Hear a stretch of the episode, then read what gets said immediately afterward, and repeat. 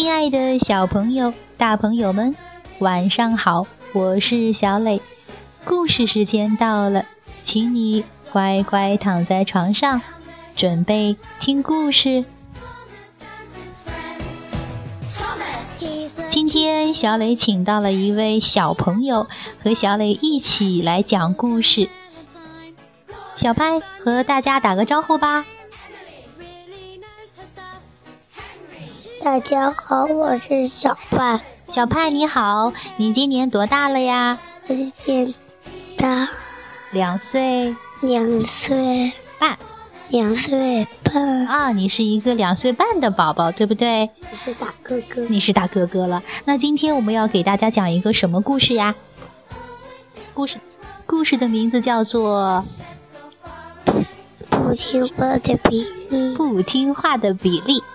好了，听话的比利。嗯，好了，那请大家来听故事吧。嗯，不听话的比利。你为什么转起来了？一天早上，托马斯开心地说：“今天我要带一个新朋友去工作。”新火车发着亮光，高声说：“高声地说，我叫比。”利，胖总管请托马斯和比利一起去做三个工作。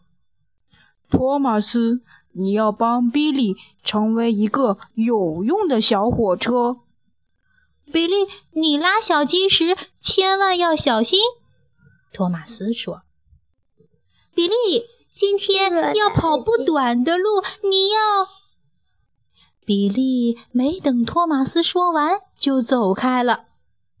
别对我说这说那。托马斯追上他说：“你要你要加更多的水。”比利又走开了。别别对我指手画脚。嗯，你还没装小鸡。农场的人在后面大叫，托马斯只好又追上比利。比利，你没装小鸡，也没有加水。别对我指指点点比利大叫。可是这一次，他又忘了装别的东西了。他开得太快。还把脏东西掉到了裴西身上，小心点儿，新来的。裴西说：“托马斯不高兴了。”那你一个人做吧。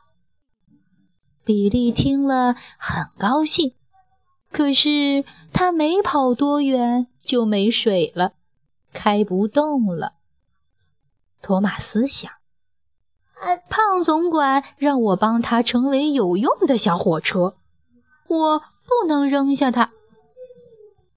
他带比利装上了水，比利可以动了。咦，我对不起，我错了。托马斯，托马斯，我我我是想。成为有用的小伙请帮帮我吧。托马斯笑了。好吧，那我们先去装小鸡吧。